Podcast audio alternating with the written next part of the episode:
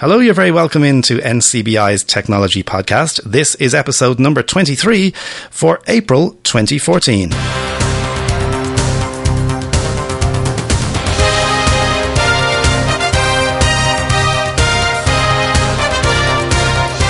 My name is Stuart Lawler. It's very nice to be back with you again, and thank you for downloading and subscribing to our technology podcast.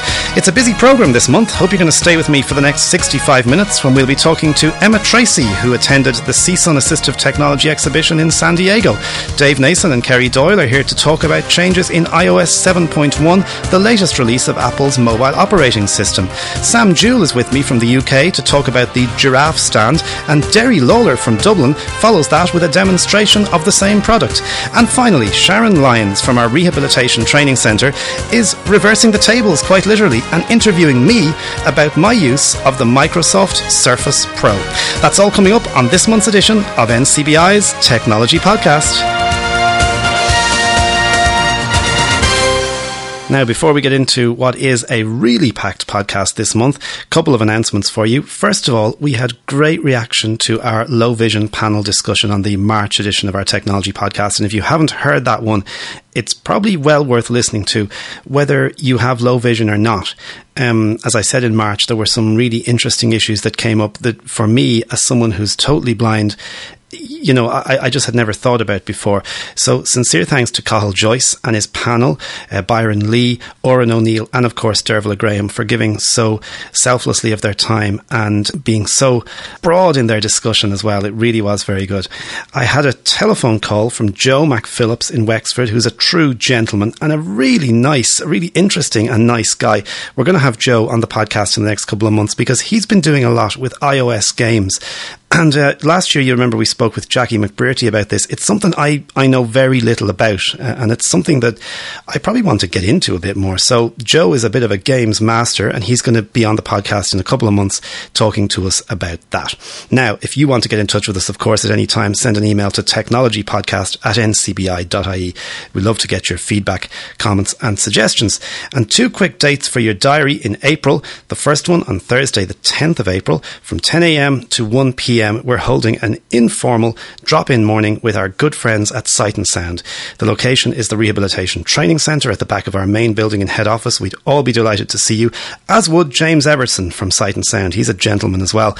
And uh, he's going to be available to talk to and answer questions from users or potential users of Freedom Scientific, AI Squared, View Plus, AfterShokz, and Harpo products.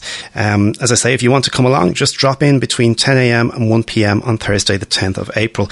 And then on Saturday, the 26th of April, I've had a note from our friends at VIX, the Visually Impaired Computer Society of Ireland, and they are holding an EGM, an emergency general meeting, on Saturday, the 26th of April. The location again is the Rehabilitation Training Centre at NCBI in Whitworth Road.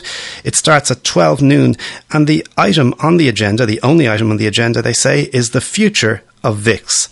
If you're a VIX member, you are strongly encouraged to attend. The meeting is only open to VIX members, and you're invited to email chairperson, all one word, at vixireland.org if you can attend. Uh, they would like to know for purposes of catering. That's Saturday, the 26th of April, 12 noon in Whitworth Road. Now, as I say, if you want to get in touch with us, technology podcast at ncbi.ie.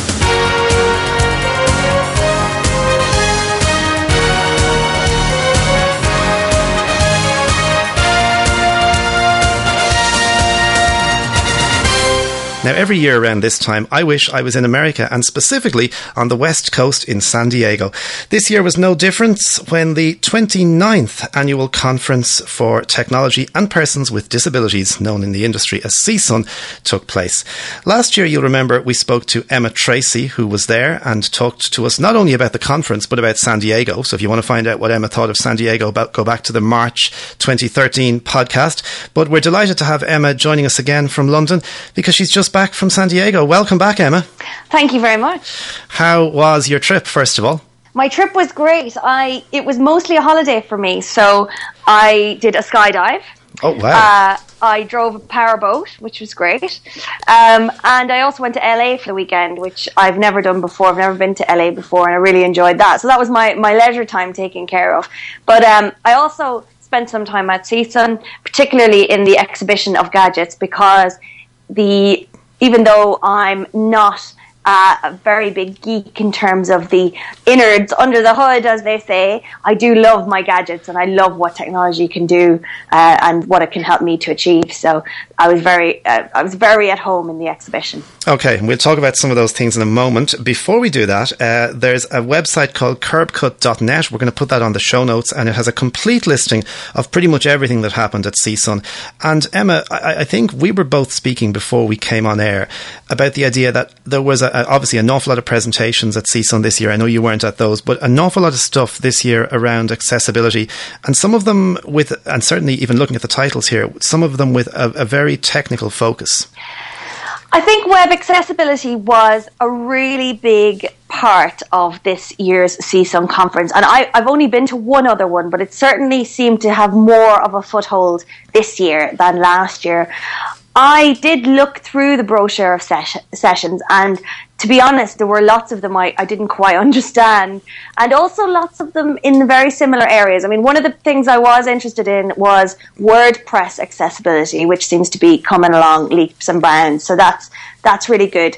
Um, and another thing they were talking about a lot was ARIA, and that's something I don't quite understand. I mean, there were some really interesting things, non-blind things. So there were mo- some more accessible sessions on uh, augmentative communication devices, so and, and apps for iPad and stuff like that, which I would have really liked to have seen. Um, and there was there were also some sessions. There was a cane for the Sony Kinect, which would have been uh, pretty cool to to see and there were some some things about the Kindle Fire which I would have quite liked to have have checked out as well to to kind of make the most of, of that piece of, piece of kit as well. So it was there were plenty of things that if I were registered for the conference sessions I would have gone to, but also there was a significant number of web accessibility sessions, which would have gone over my head. Yeah, and my experience of going to CSUN, because I never went to the conference part either, that if you just go to go to the exhibition, you'll certainly ha- need all the time you have just to get to see it, you know, and, and to see it thoroughly, I suppose. Absolutely, yes. I, I spent a large part of my time at the exhibition. As I say, it was mostly a holiday for me, so I didn't I didn't spend all day every day there. But I mean, a, a significant part of Wednesday part of Thursday and part of Friday morning, I was there. And uh, there were definitely things I still would have liked to have seen. I made a big list. I went to see everything on my list and more. But, you know, I didn't get to see uh, Eloquence on Android, which would have been nice. Um, although I'm not an Android girl and I don't know much about Android. But uh, yeah, it's it's an amazing exhibition. It's huge. It's huge, and it's very. Even though the conference is billed as being a pan disability conference. The exhibition is extremely blind and visual impairment focused. Okay, we'll come back to some of the products you saw in a minute, but before we do that, just to give a little bit of celebrity status to the whole thing, Emma, I uh, came across a story that we'll put on the show notes as well. Uh, a nice video from CNN entitled "Stevie Wonder touts accessibility." Now, Stevie has been previously to uh, to LA. This was his first time, I understand, at the San Diego conference. Did you get to see him? Did you meet him? Well, Stuart, in typical blind person fashion, I hadn't realised he was there, and for, at dinner one evening, people were all talking about the fact that he was there. And something suddenly clicked with me that earlier on in the exhibition, I was wandering around aimlessly, which I did a lot of, and I talked about this last year. It's very, very difficult to get around by yourself. Yeah.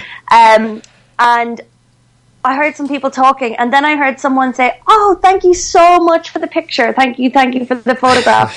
thank you so much." And I heard a guy going, "Oh, thank you. You're you're very welcome. You're very welcome." Like two feet from me, yeah. three feet from me. So I'm going to assume that that was Stevie Wonder, um, and I'm.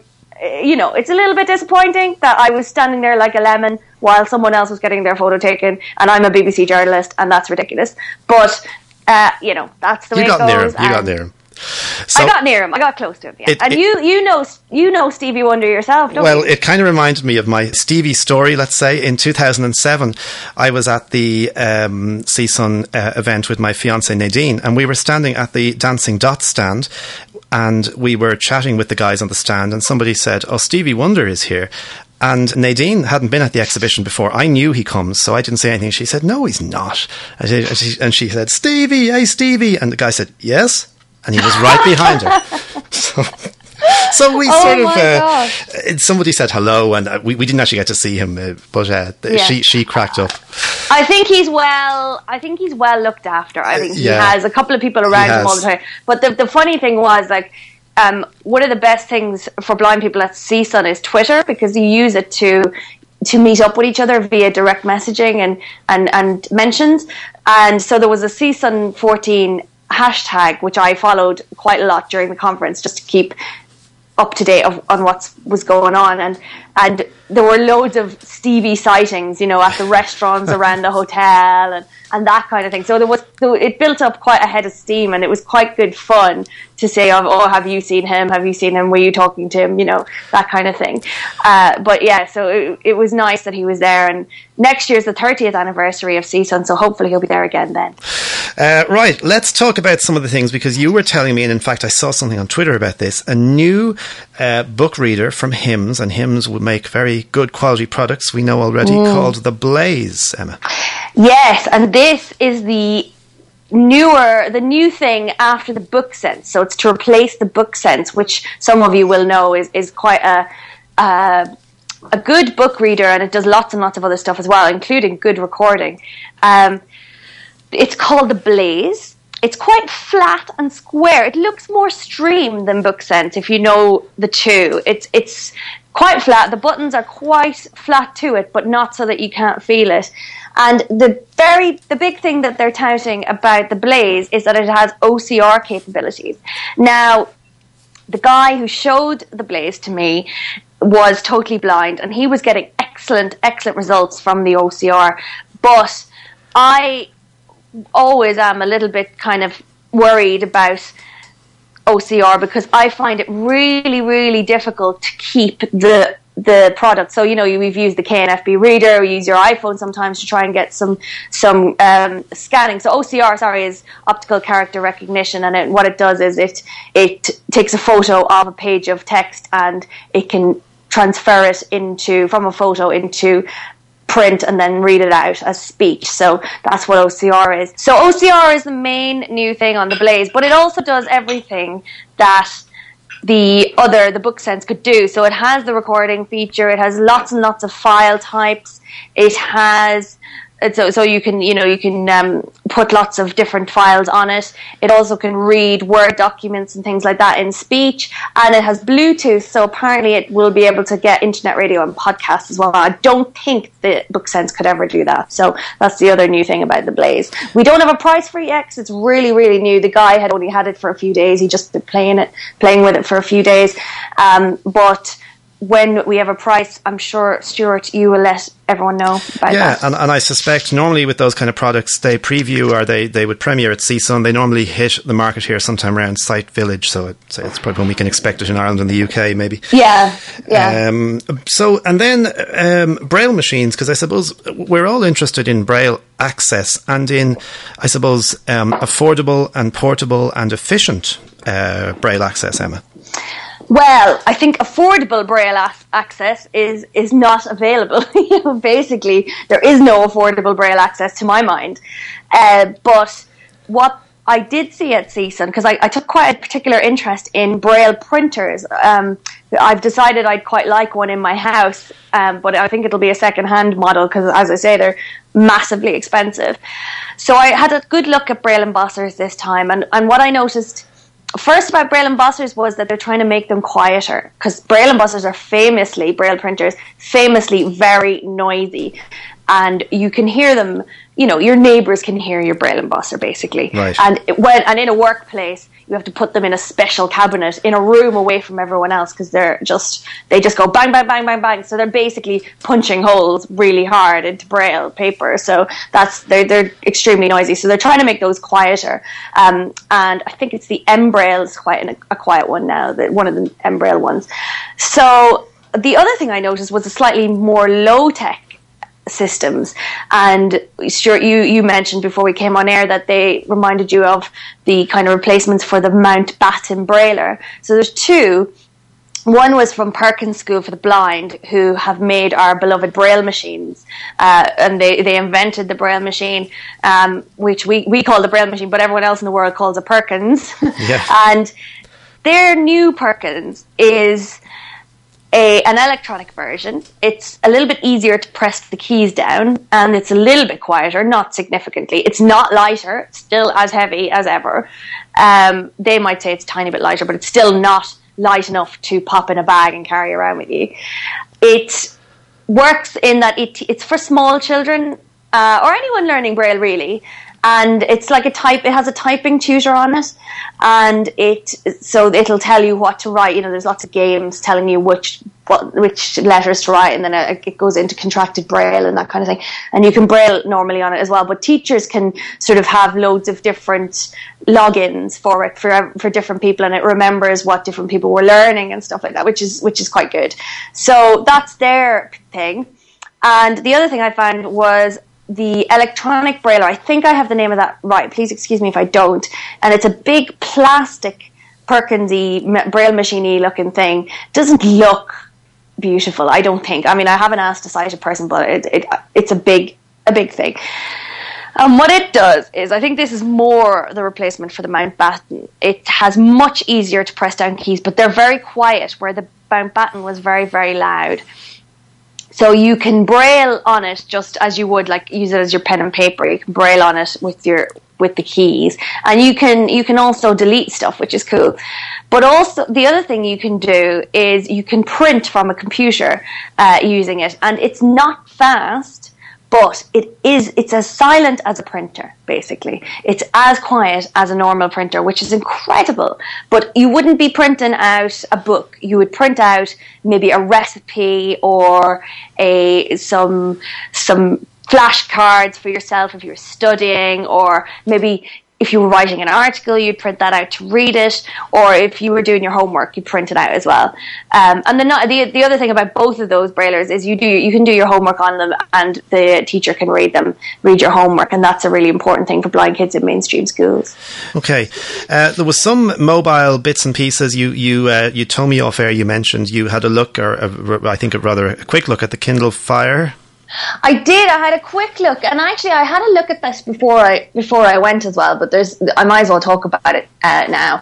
And it, um, I went through all of the training, the initial training that you do. You know, when you, you when you start up an Apple product that gives you a little training regime, and I, I, I thought it was good. I thought it was usable for sure. Um, and if you wanted just a reader, I mean, it does have email and internet and stuff like that but I can't see why I would use it instead of my iPhone because my iPhone has the Kindle app on it too.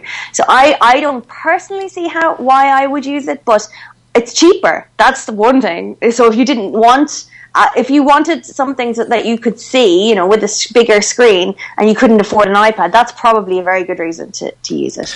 Um, and yeah, it's it's doable. It's all doable. Some of the gestures are a little bit tricky to get used to. But there are like sidebars and stuff which which are quite helpful because I don't know, you know, sometimes with the iPad you can really really do one thing at once where there are kind of sliders where you can move stuff up and down rather than having to go into a new you know, rather, than have to tap it first. So if you have a pop up, you know, in the iPhone, you've got a pop up button and you have to go in and then there's a slider there to, to increase or decrease a value. This slider is immediately there for you. And it makes, a, it makes a little noise as you go up and down. So you can go up and down quite quickly without having to read everything that you hit. So, so that's quite cool as well. So there are little things about it that, that are good. And the other really good thing about the Kindle Fire is the SOS no, is it called SOS? The the button where you press a button basically, and a tech support person pops up and says, "Hello, what's wrong?" I didn't know and that. that is so cool. wow. That, no, that no, that that's fantastic. I must Yeah. say, I'd be like you, thinking that as a totally blind user of an iPhone.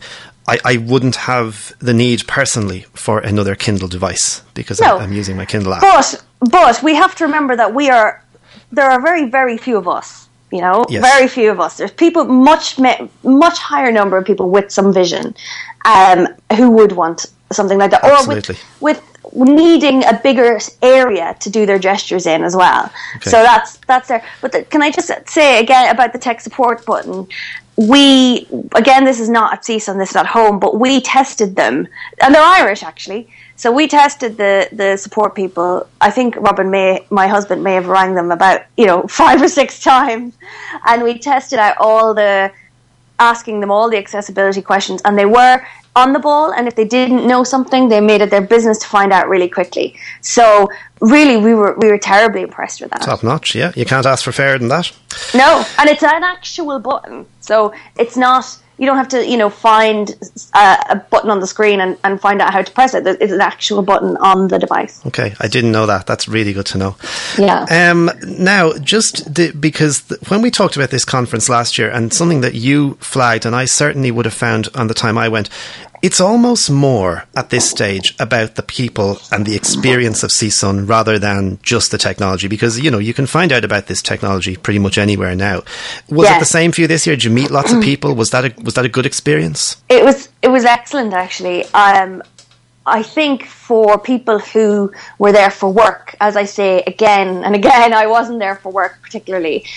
But for the people who were there for work, they hadn't a minute to spare. They spent all of their days and nights in meetings or in less formal situations with people they wanted to talk to who will be of use to them for, in the in the year between. And they they really do do all their networking there, and it's, it's super helpful for them. Really, really, really helpful. But what I found for me as a sort of a slightly outsider was I met loads of the blind people that I know from Twitter. Yeah. And that was very, very cool. So I met, you know, Laura Legendary, who's Accessible Info, and Yes. she she's such an interesting person. Um, I met Imran, who I who used to get Talk Around, the magazine that I, I produced years ago, and you produced as well before me. Wow. And, you know, I met him who, who used to send me tape messages. That was just fantastic. I Yeah. loved that. Yeah. And then I met up with a girl called Jamie who I met last year. So, yeah, it was, it was really, really nice to meet the people that you you know from their very clever and interesting tweets and the links they send through. What I would have liked to have done was go to see the um, Serotek crew, but I didn't do that.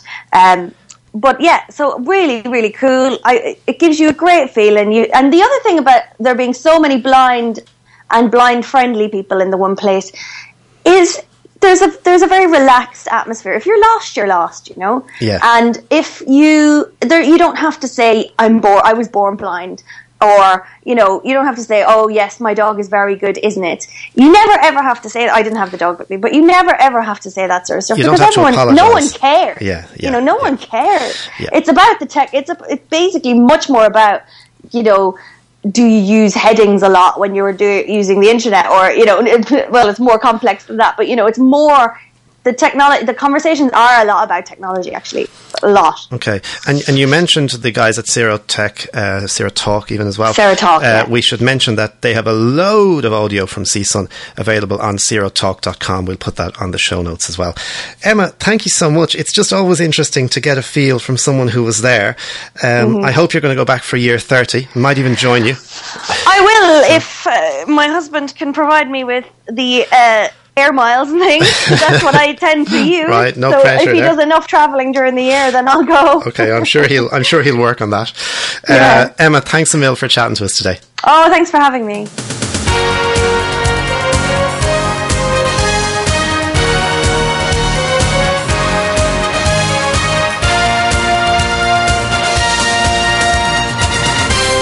You're listening to NCBI's Technology Podcast for April 2014, and on the 10th of March last, Apple released their long awaited iOS 7.1, the first major update since iOS 7 was released last October.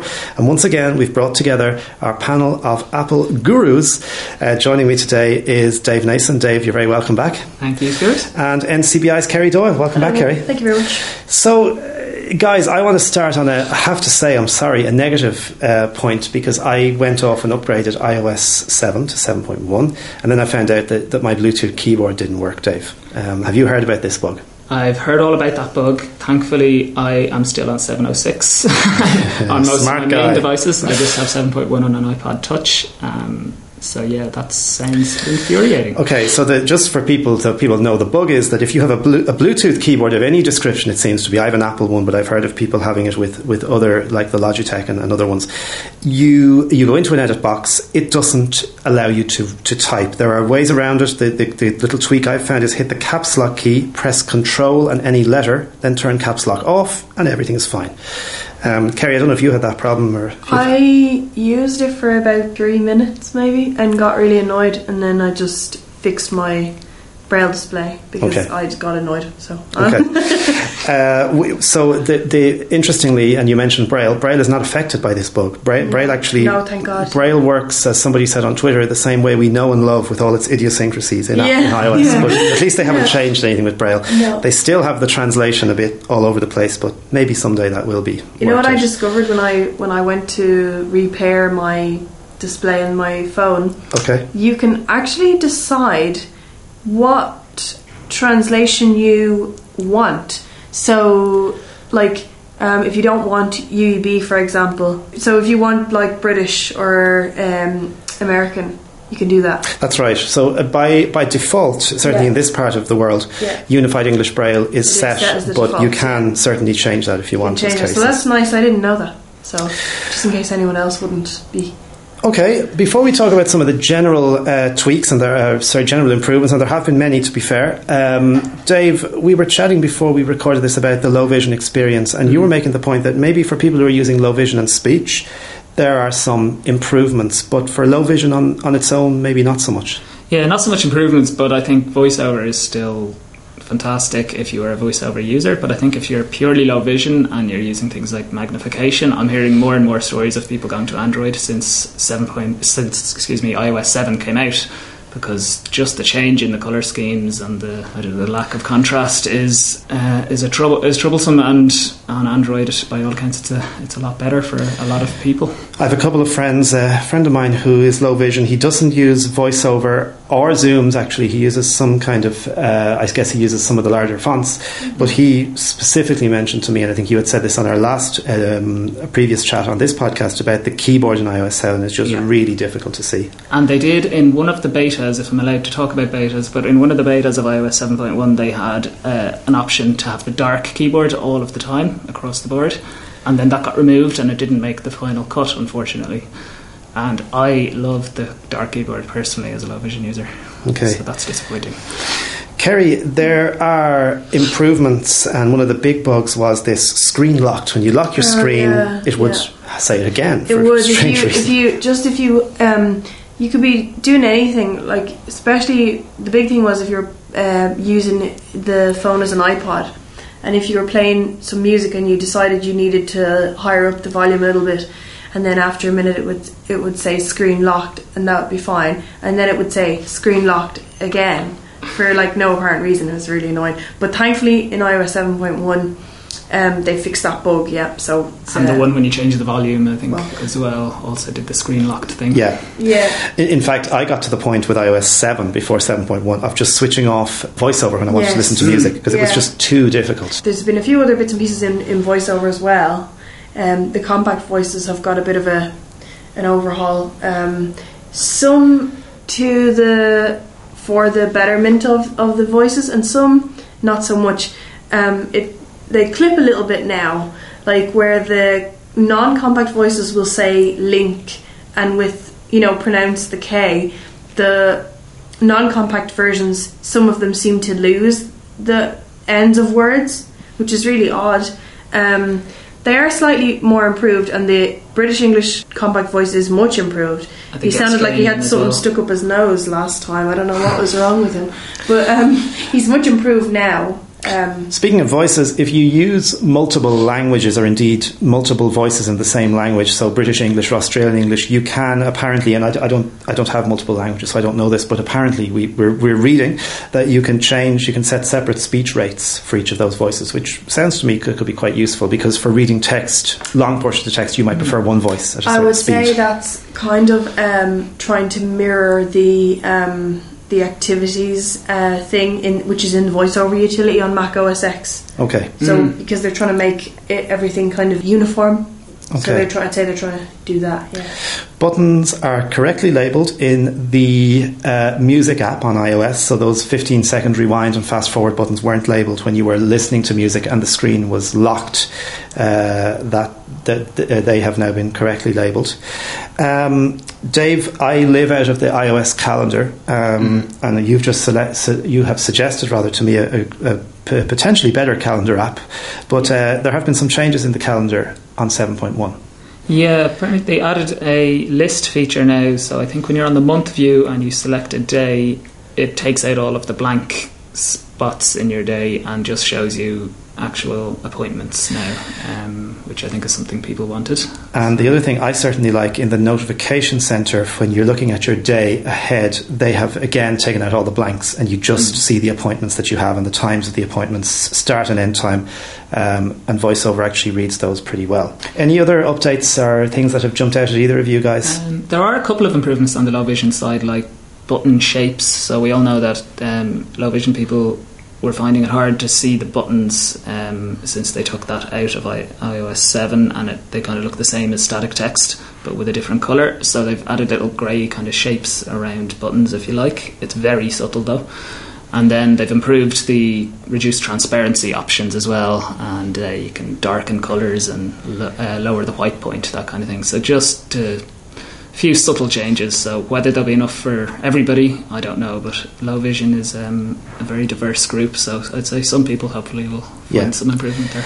Do either of you notice any performance difference with your with your phone or your device after upgrading? Any degradation or, or, or, or not? Is it I okay? personally think it's a little bit faster now Yeah. and Yeah, um, more stable, less Yeah. less crashes. I, I certainly have had mine crash a lot less, yeah, Yeah. since, I mean, 7.0 felt very new. I, I think we said this last time we were all together as well. I've certainly found mine better. Um, one thing uh, that d- just has changed, just in terms of the way s- things um, look or feel or whatever, when you get a phone call, like the answer and decline buttons are like uh, there's an accept button now, which is kind of different um, in the answer call field, if you like. Um, so that's kind of different. Um, and there's a lot more access to it. I think you were kind of saying that, Stuart. Like, there's a lot more access to a lot more things on the lock screen now, um, in terms of music and Yeah, And they things definitely like that. fixed a few bugs on the Yeah, box they've improved those. yeah. So, so I suppose, and, and what's interesting from that, because we talked about all these bugs, I think the last time, I know there's been a lot of discussion on Twitter, and I'm sure loads of email lists, and you know that, that whilst some people maybe think Apple don't communicate very much, clearly the developers do listen and, and are very much watching what people are saying and, and are trying to implement these changes. One thing I would like to see, and I definitely remember writing it in a le- an email to accessibility at apple.com, was the is the labeling of like unread items. So instead of saying messages or mail, you know, two unread messages, I would like to Just see it go back unread. to two new items. Yeah, again. I think we mentioned that last time, and, and that's interesting. Uh, It is a, these are what I would call usability issues. Yeah. That's where Um, maybe your uniformity with Mac would kind of come in, would be because they've much stronger kind of verbosity levels and things Yes, like that on that. absolutely. So it'd be great Yeah, if they they, really kind of should. introduced a bit more of that. that would be great. Yeah, absolutely.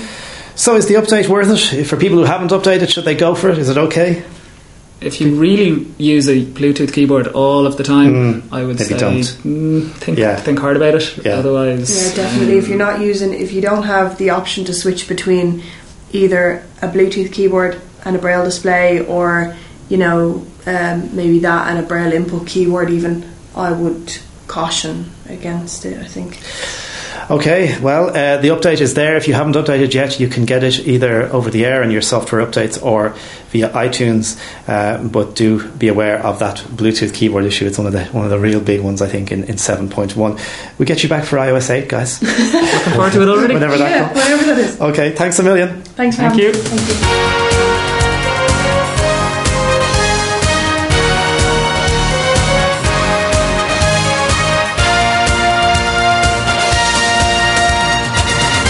Now, more of us are using our mobile devices to take pictures and particularly to do OCR.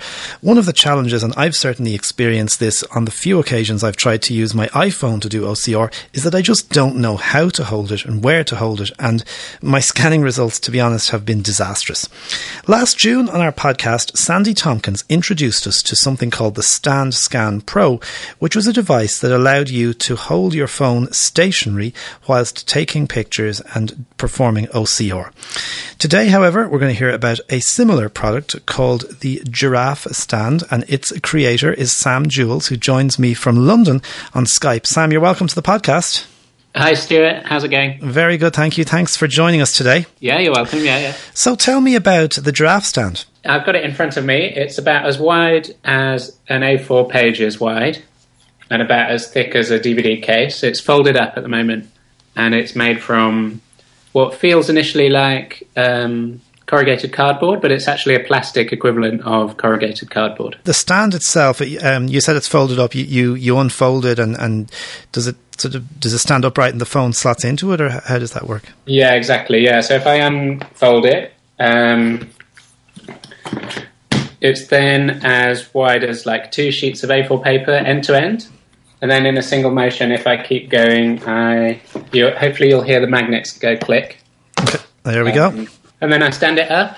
Um, so yeah, it's got a cradle where you put your iPhone at the top, and then kind of a long neck. That's why I've called it the giraffe stand. And then at the bottom, there's a kind of wide flat piece of plastic. It's about as big as an A5 sheet, um, but it can scan anything up to A4 size. So um, you just put the top half of your A4 page onto the A5 sheet of plastic. And when it's in the stand itself, because I'm just trying to get my head around the idea of the lighting, um, is there a particular sort of is it is it um, exposed to less light? Is is that why maybe other than obviously keeping the phone at a certain angle, is is there a greater chance of scanning success because the light is constant or is restricted? So I understand that the Scan StandScan Pro has LED lights inside it and a little battery pack. Right.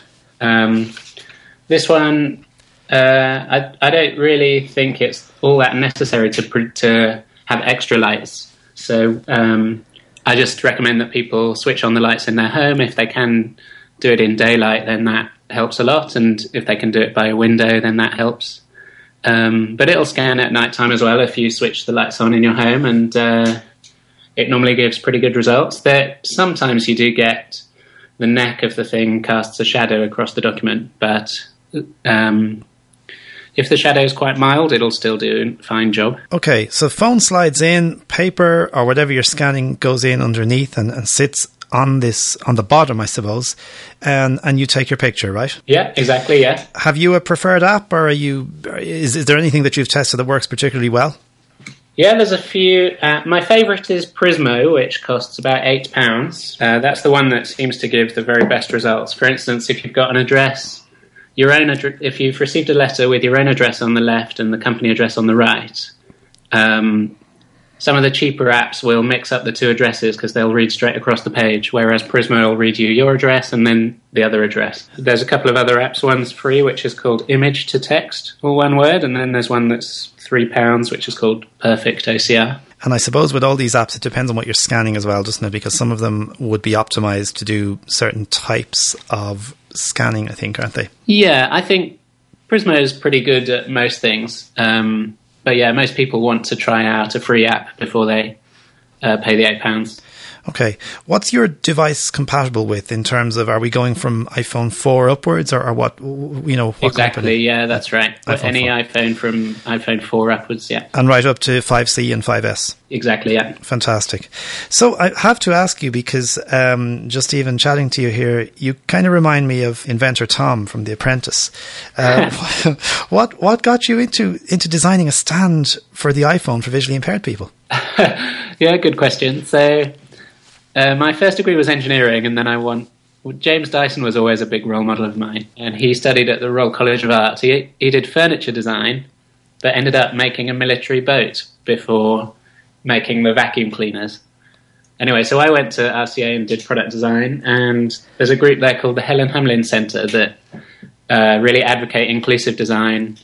Um, just think that we can make design go further and push it harder and make it do more if we include everybody, really.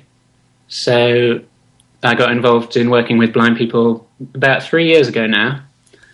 And um, I was working with a lady called Shani who wanted to sing her, she sings with a choir. They've given her large print um, words for the pieces she sings with the choir, but it's still not enough for her, the large print. So uh, this was basically developed with her in mind initially, so she could read her choir notes. Fantastic. And when we heard about you initially, it was through one of our listeners, Eleanor Burke, who sent me an email and put us in touch. And so I understand Eleanor has been using the device and one or two other people. What What's the feedback so far? Yeah, very good. Yeah, they really like it, and they've um, been really great at giving me feedback and testing it out. I've made a lot of changes, um, just finalising it and making it work really, really well since Eleanor and the others have added their feedback. And uh, yeah, I think it's uh, much simpler and easier to use now, which is great, and it fits through the letterbox. Um, yeah. Well, listen, the I guess the last question because there's probably people listening to this saying, "I want to get this device." Uh, how do they get it, and how much does it cost? So I'm hoping to have a website up in the next week or two, um, and that'll have all the details with some videos if you want to hear it in use and some FAQ, frequently asked questions. Um, and then people can just email me, and uh, I can take a payment over PayPal. At the moment, I'm selling it for thirty pounds, um, and then I'll put it in the post to you.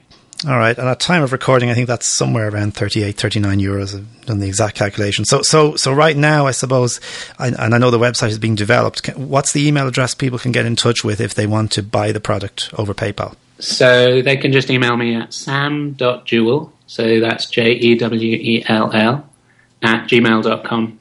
Fantastic. Sam, it's a great idea. Um, I, I, bought Prizmo recently. My scanning results were dreadful because I didn't have your device. So maybe I need to buy it.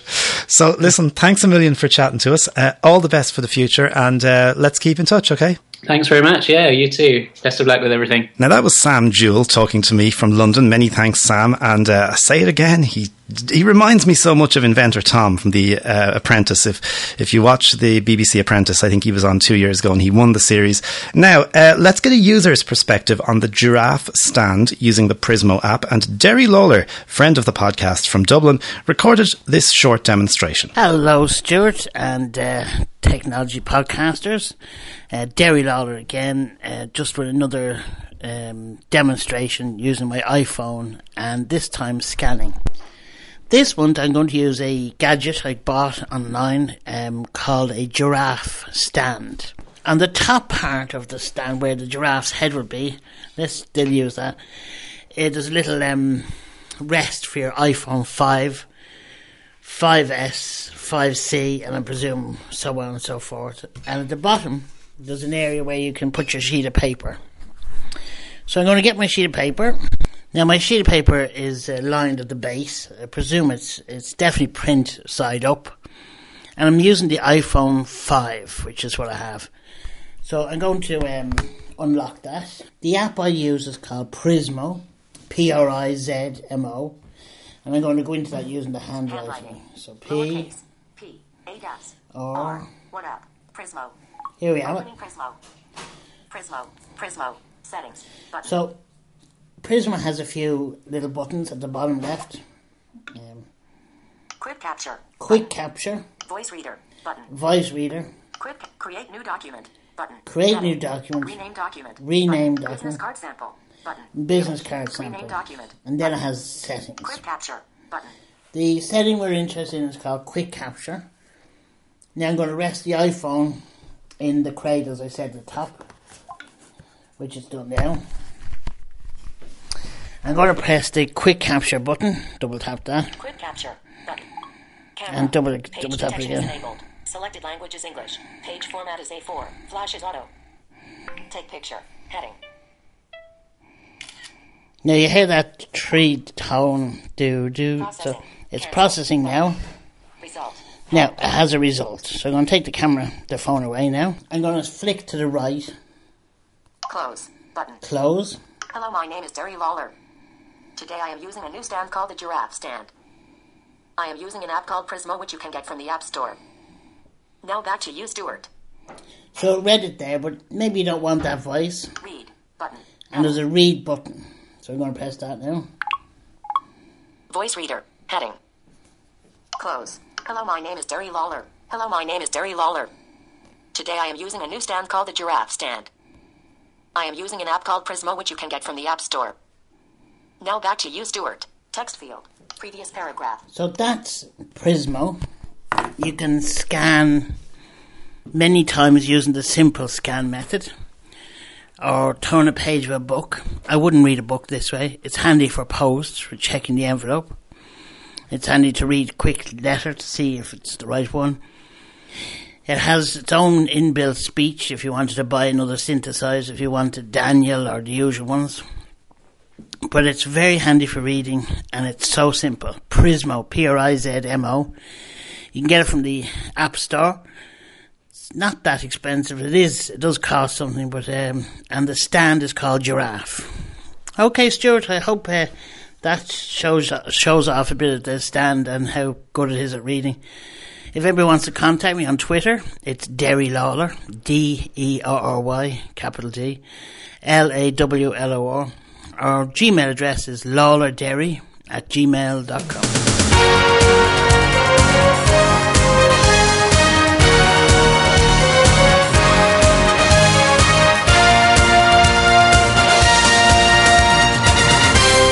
Finally, on our technology podcast this month, here's something of a different type of interview.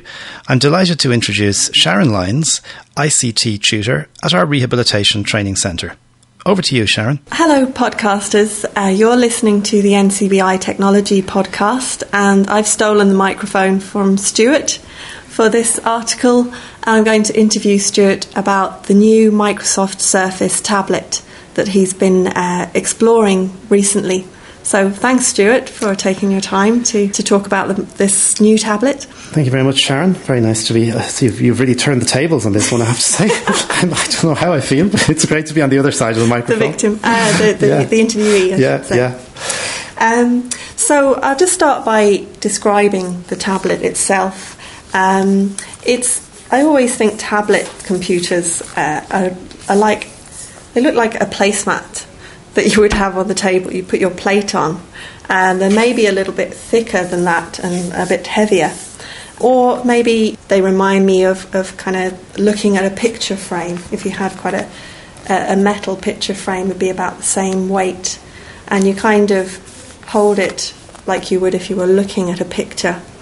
Um, this Microsoft Surface tablet is it's about uh, 17 centimeters by 27 centimeters size wise, and it's just under a centimeter thick. So it's quite uh, it's quite uh, a nice size to to hold. Um, and it weighs about 700 grams. And that, in old money, that's about 10 by 6 inches. So, hence why it reminds me of a picture. And it's about a third of an inch thick and weighs about one and a half pounds. Okay? So, now I've, that should cover most of the audience.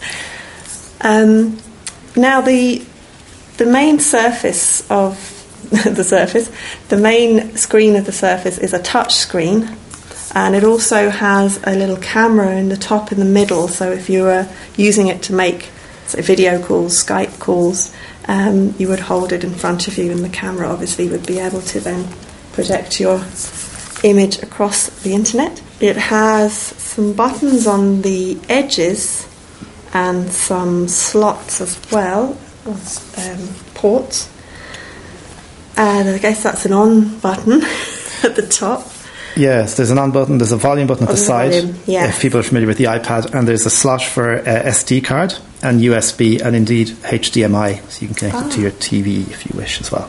Okay, and it has a headphone It has a headphone jack, socket. yes. Uh, jack, yeah. Yep. Now we've got an extra bit here, an extra accessory that clips onto the side of the tablet that we'll be talking.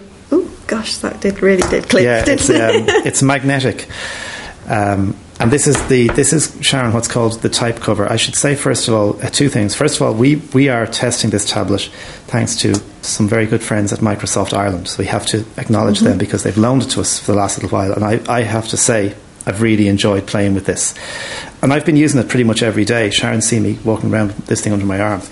So thank you very much to Microsoft Ireland, first of all. The second thing is they gave us, with this, they gave us what's called the type cover. There are two types of covers you can get with the Surface, Sharon. One is the touch cover. Mm-hmm. So it is a keyboard, but it doesn't have actual physical press. So you, you touch the keys, you can feel the keys, but they don't press down.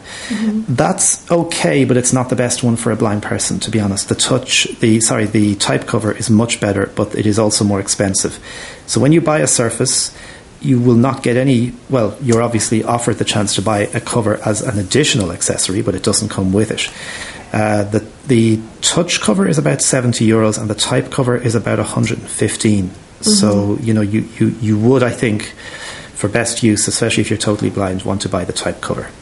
And then it folds over and covers the screen when you're not using it. And keyboard has quite a nice feel to it here. Yeah. Um, The, the one thing about using the Surface is that when you're using it on your lap, if you're sitting on your couch or something, and I've been doing this at home, it's quite top heavy because the, the, the actual tablet is resting on the edge of your knees and the keyboard is up close to sort of your stomach. Um, so it's much easier to use this on a table Right, than on yeah. your lap. Yeah, because the tablet itself weighs about, like I say, one and a half pounds, and the, the keyboard is is very kind of neat and light. Yeah, so you would basically open it out flat on on the table. But that's why it worked quite well for you. Haven't I've seen you sitting with this in front of you quite a lot recently. Yeah, I mean, absolutely. and it, it's really nice to work on. And it does, it, it then folds over. So you heard it click. Maybe I'll do that again. Like I just put the side of the tablet towards the, the keyboard cover and it, it clips in very sturdy. And then you can fold the keyboard over so it sits on top of the touch screen and then it, it protects touch screen, the main screen of the tablet. So, tablet computing generally, um, why would someone want to get a tablet as opposed to like a laptop or or even a smartphone? Well, every time I see a tablet, and I, I think I remember reading something, Sharon, that it said they were people were thinking of designing them for to fit on the little tables you have on airplanes, and the idea was that you have uh, business travellers. You know, wanting to do some work on a flight or maybe watching a video. Now, I think it would be difficult to use that with a type keyboard uh, on, a, on a flight. There's just not enough room on the table, I think. Um, but I, I suppose they're useful if you want uh, ultimate portability. Yes, laptops nowadays, things like ultrabooks are, are very portable, but this is probably a little nicer to. I, I literally am walking around with this thing under my arm like a book.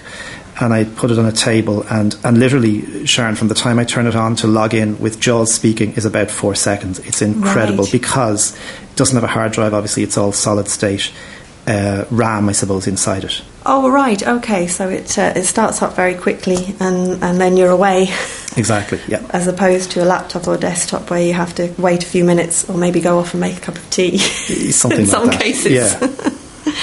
Okay, and then it's very handy as well. You're saying that to, to carry around, so the ultimate portability.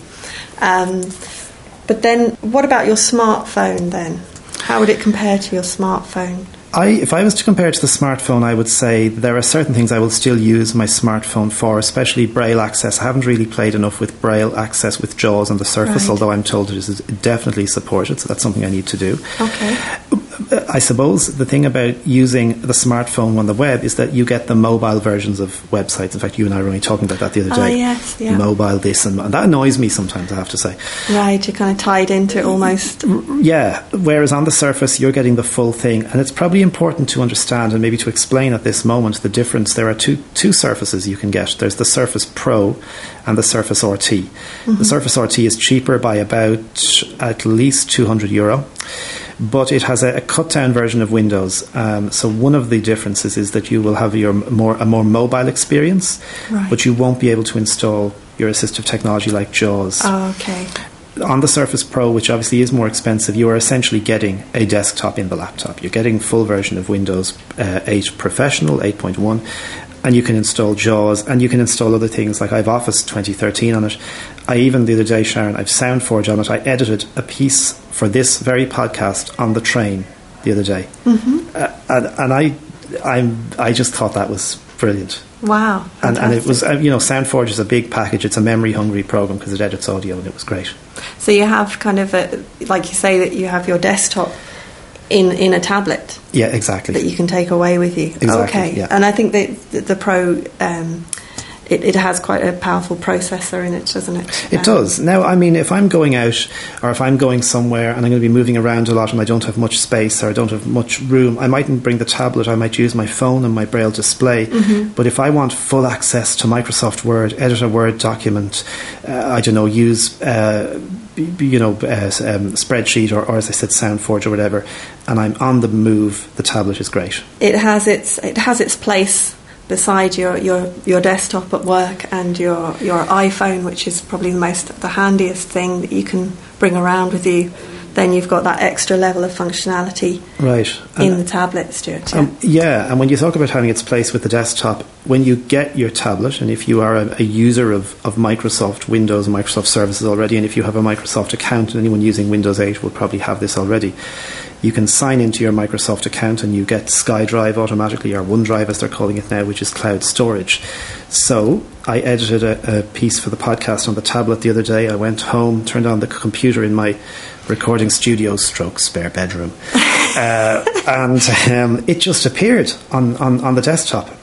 It, it- Fantastic. I didn't have to do anything. Just instant. Yeah. Instant access. Yeah, exactly. From from mul- multiple devices. Yeah. Now, just carrying on with the whole comparison thing, Stuart.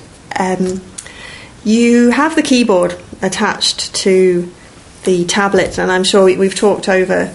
Um, over time about how keyboard access can be much handier than touchscreen access. Have you tried the touchscreen access on the Surface without the keyboard? This is a really in conjunction with. Yeah, this is a really good question. Uh, uh, not really, I have to say. I have done a little bit of playing. So my screen reader of choice is JAWS, and JAWS has built in since version 15 some touchscreen access. Right. So you can navigate uh, paragraphs, you can change speech settings, and it's a little bit like iOS. You uh, you flick around and you double tap when you want to activate something. Mm-hmm. I'm not confident enough with it yet, and the big issue for me is that the on-screen keyboard is not yet accessible with with JAWS. Right. Interestingly, with Narrator, Windows built-in screen reader, it is accessible. Okay. So, well, so Microsoft, and it's really fair to say that Microsoft are doing a really good job with Narrator. It's getting better and better, and they are, you know, they, they, they see potential. I think in having an inbuilt screen reader in their OS. So Right, that that is improving. So it's it's kind of watch this space maybe for these things to Yeah. to become a bit more seamless. Yeah. I would not be able to use this without a keyboard, I suppose, to answer your question at the moment. Right. I'm probably the same actually because if anyone, anyone knows me, I'm a bit of a fan of the keys. You like your buttons. I like my buttons. Yes. Actually, I should say on the key, the type cover. Yep. So this little mini keyboard, which is actually very nice to type on. There is also a little touchpad like you'd get on a laptop. So just in the bottom, there is a um, a touchpad with your two mouse buttons below it. So you can use it in a, a very similar way to a laptop if you're if you're used to using a touchpad. I guess the the touch screen then capabilities. Dare we compare it to to others, to the to- competition. to the others? Yes. Yeah, I mean, so it's probably fair to say that Apple have been in this game for, for quite a quite a bit longer. Mm-hmm. So it would be it would be probably unfair to compare them in a way. Um, except to say that the experience on Apple probably is, is at the moment is a lot more consistent and, and you will get better results. But you know, I think I believe this is catching up. This is exciting technology. It's, it's really exciting technology for PC users. I've never used an iPad really. My fiance has an iPad Mini, which she loves. Uh, She brings everywhere with her, and I, I'm, I, I haven't used it enough to to really comment on it. But from a, a phone user, touchscreen phone user, and then going to the gestures on the on the the Surface, they're not just quite ready yet. I think, Right. but they're getting there. Yeah. So we talked about um, the different applications you use, um, and you can access Can you access your email? Yeah, I Um, have uh, Outlook 2013. I have Right. all my, my two a couple of profiles set up for, for email in here for NCBI Mm-hmm. for my own personal email, and it just it just works. It, it and it, it's Sharon. It's just like using your your desktop. your desktop, it- yeah. So, so if you're used to like a Windows desktop, Yeah. then it's it's almost like it, it's like a mini desktop. Then. Yeah. And of course, you were saying you used your SoundForge, so um, something that's not necessarily a, a Windows product. Um, you you in- installed onto this That- Surface. That was really liberating for me because I Mm. was talking to the gentleman from Microsoft Ireland who, who sort of um, gave us this unit to test, and I was telling him about SoundForge, and I was we, we were sort of wondering, um, you know, w- will this work on, on a tablet? So Mm-hmm. so he was very excited, I think, to find out about that as well. Mm-hmm. Um, SoundForge is a, a quite a processor intensive app, and uh, Mm-hmm. Right, it yeah. worked with no problems. That's excellent. Yeah, that's good to know. A good a good test for it. Um, and have you been able to access uh, internet wise? Have you been able to access everything easily on Yeah, the tablet? I have. I've had no issues again because you're running fu- essentially a full version of Windows, full version of Explorer. It doesn't know that you're using a, a tablet. It just Right. they're, they're, so you. We talked earlier about these mobile sites. Yes, yeah. You get the full sites this time. What about the the um, speed? Have we mentioned speed?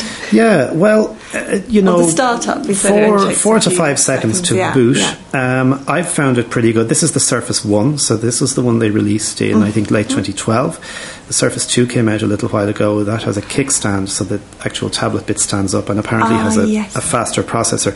The one thing I would say about this is the battery life is is not brilliant, and I Mm-hmm. I read that the Surface Two has much better battery life, so Okay. that might have been something they were fine tuning. Right. Uh, you, you do, you know, carry your charger with you if you're using one of these things because you, you generally need it. Mm-hmm, Uh, I get about two, hours maybe out of the battery, two and a half hours. Okay, that's about the same as my old laptop Yeah. anyway. So. Yeah. Which is fine, you know. yeah, yeah, it would be enough for a meeting or something. Yeah. yeah. But it, for example, for loading up things like Word, uh, I haven't had any difficulty in terms of speed. It's, it's again, it's a solid state, so it's Right. a lot quicker. You're not having to physically access, say, sectors on a hard drive. you know. Okay, so that that would make a big difference. Mm. Yeah, the storage as well. What's, what's yeah, storage this space? this is the 64 gig version, and I think the t- the uh, Surface 2 I think has 128 gig. I, I must say I'm not 100 percent certain on that, Right. uh, but this is this one is the 64 gig, and I've more than enough storage on that. Obviously, you can connect external peripherals as well through USB, so you could have a hard drive if you wanted. To. Right, an external hard drive, yeah. Yeah. And um, and as you say, a lot of your storage you were storing in, in the cloud as Exactly. well. So, I was using SkyDrive or uh, OneDrive as it is all the time. right, so that's very handy. So the storage is, in that case, is uh, is not so much of an issue. No. And finally, Stuart, um, I was going to ask the the big question: How much does it cost? Okay, well, I, my understanding is that Microsoft are dropping the price of the One, the Surface One, Okay. uh, a bit like what Apple did with the older iPads when they launched their new iPads. So on Microsoft Ireland website at the moment, at Microsoft.ie, and we, um, we can put that in the show notes actually, I think the price is coming in somewhere around 500, uh, between 580 and 600 euros. I, I don't think that includes your, your type or touch cover. Right. So you'd have to, you, when you check out, you you are um, invited to add those as separate accessories. But if you have a Bluetooth keyboard and you're happy to type on that, you could pair that to the device and not use a touch cover at all or type cover. I like the cover though because it folds over the. The screen. It does. It, nice. It is very neat. I have to say the way it's it, it is. It's very much like a um, an iPad cover. you Yeah, know, uh, yeah. and then your screen is protected. And I like the idea that they have a um, a little stand then on the new ones though about for for holding the screen at a, a certain level. So for certainly for sighted users. Then you can you can look at the screen in front of you without it having to be flat. Well, it's interesting, Sharon, and, uh, that you mentioned because I was thinking for sighted users and maybe for low vision users that might be quite a tricky thing. The thing is flat on the table; you'd be sort of l- looking down all the time to look at it whilst you're working. So I can imagine for sighted users, Hmm. this uh, touch stand or kickstand, sorry, will Yes. be will be brilliant. Okay, I think that's uh, that's um, that's been very good, Stuart. Thank you very much for giving us an overview of the Surface, and I guess it's a case of um, watch this space to see the accessibility improve, Um, and it, it's good to have all these alternatives out there and these different uh, these different models with the the keyboard um, incorporated into a cover. So thanks very much for your time today, Stuart, and um, we'll see see what happens in the future. Many thanks, Sharon. It's a pleasure. Many thanks to Sharon Lyons there for helping me to explore the features of the Microsoft Surface Pro. Do hope you found that interesting. have to say it was Sharon and her husband Trev's idea to turn the tables and, uh, I guess, uh, reverse the interview strategy that we usually use. So I must say I enjoyed being a participant on Sharon's production. So many thanks for that, Sharon. Next month, I'll be talking to you about gestures using screen readers on the Microsoft Surface tablet, and we'll get to hear how that might sound. And also coming up next next month, Dave Nason is back with us again, this time to speak about jailbreaking. And we'll find out all about what jailbreaking is on the May edition of our technology podcast. Speaking of May, uh, we normally try to produce our podcast on the first of the month, or certainly very close to the first of the month. We're going to be slightly later in May uh, because I'm away at the very beginning of the month. So we hope to be with you sometime around the 8th of May. Uh, so do not panic. Your technology podcast is on the way. Now, uh, this month's episode on our show notes is full of useful links. Make sure you go and check them out. There's uh, lots of stuff there for everybody. Many thanks to all our contributors this month Emma Tracy, Kerry Doyle, David Nason, Sam Jewell, Derry Lawlor, and of course, Sharon Lyons. That's all from this month. This is Stuart Lawlor saying take care. Thank you for listening. Have a good month and speak to you in May. Bye bye.